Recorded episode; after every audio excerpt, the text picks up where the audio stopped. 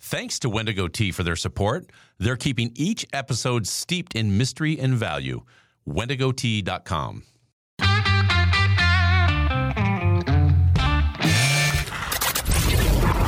Your daily game plan for success. It's Sax in the Morning. Steve Sax.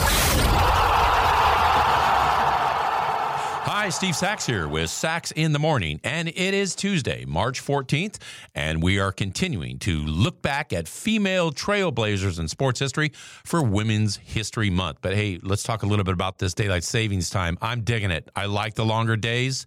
We are marching on to a start of a baseball season, and it's going to be a fun year. All right. And with that, I want to tell you what else I did this morning. I decided to switch it up and try some of Wendigo Tea Company's Firebird Chai Tea, and it is phenomenal. It's really nothing like the chai you think of when you order a chai latte at your coffee shop, which just has sweet chai flavored syrup. No, this is a premium blend of loose leaf tea that blends all those wonderful winter spices like cinnamon and allspice and cardamom. And it's great all by itself. You don't need a bunch of milk and sugar. It's just delicious and invigorating on its own. So head over to wendigotea.com and give Firebird Chai a try and save 15% when you put in the promo code of SAX, that's S A X, at checkout. You can also get the link at saxinthemorning.com. So today we're talking about the great Janet Guthrie. And if you don't know that name, let me tell you a little bit about her.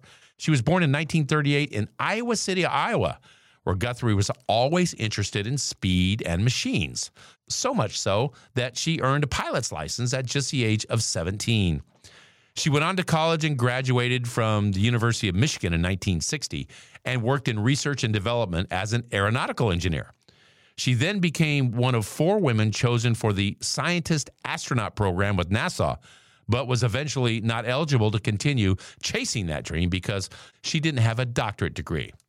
No problem for Janet Guthrie, though, because she had another passion that was brewing within her, and that was fast cars and racing. And in 1963, she began racing regularly. And over the next several years, she enjoyed increasing success on the Sports Car Club of America circuit, winning several major races. By 1976, Janet Guthrie had become so good that she was able to try out for the Indianapolis 500, but she failed to qualify.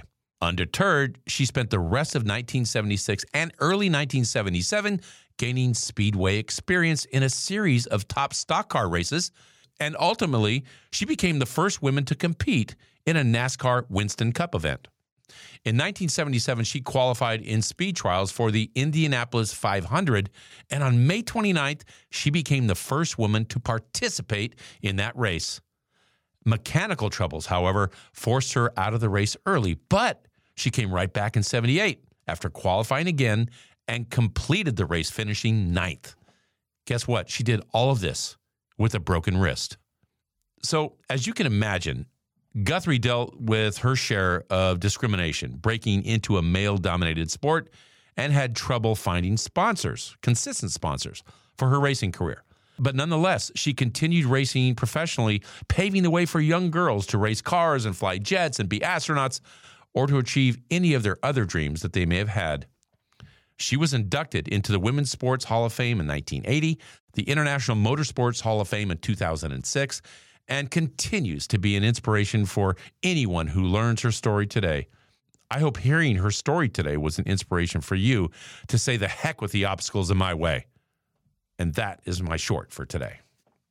If you like what you heard, give us a positive review, subscribe, and share. Also, remember that the Sax in the Morning swag is now available on my Instagram site. Go to Sax in the Morning underscore podcast.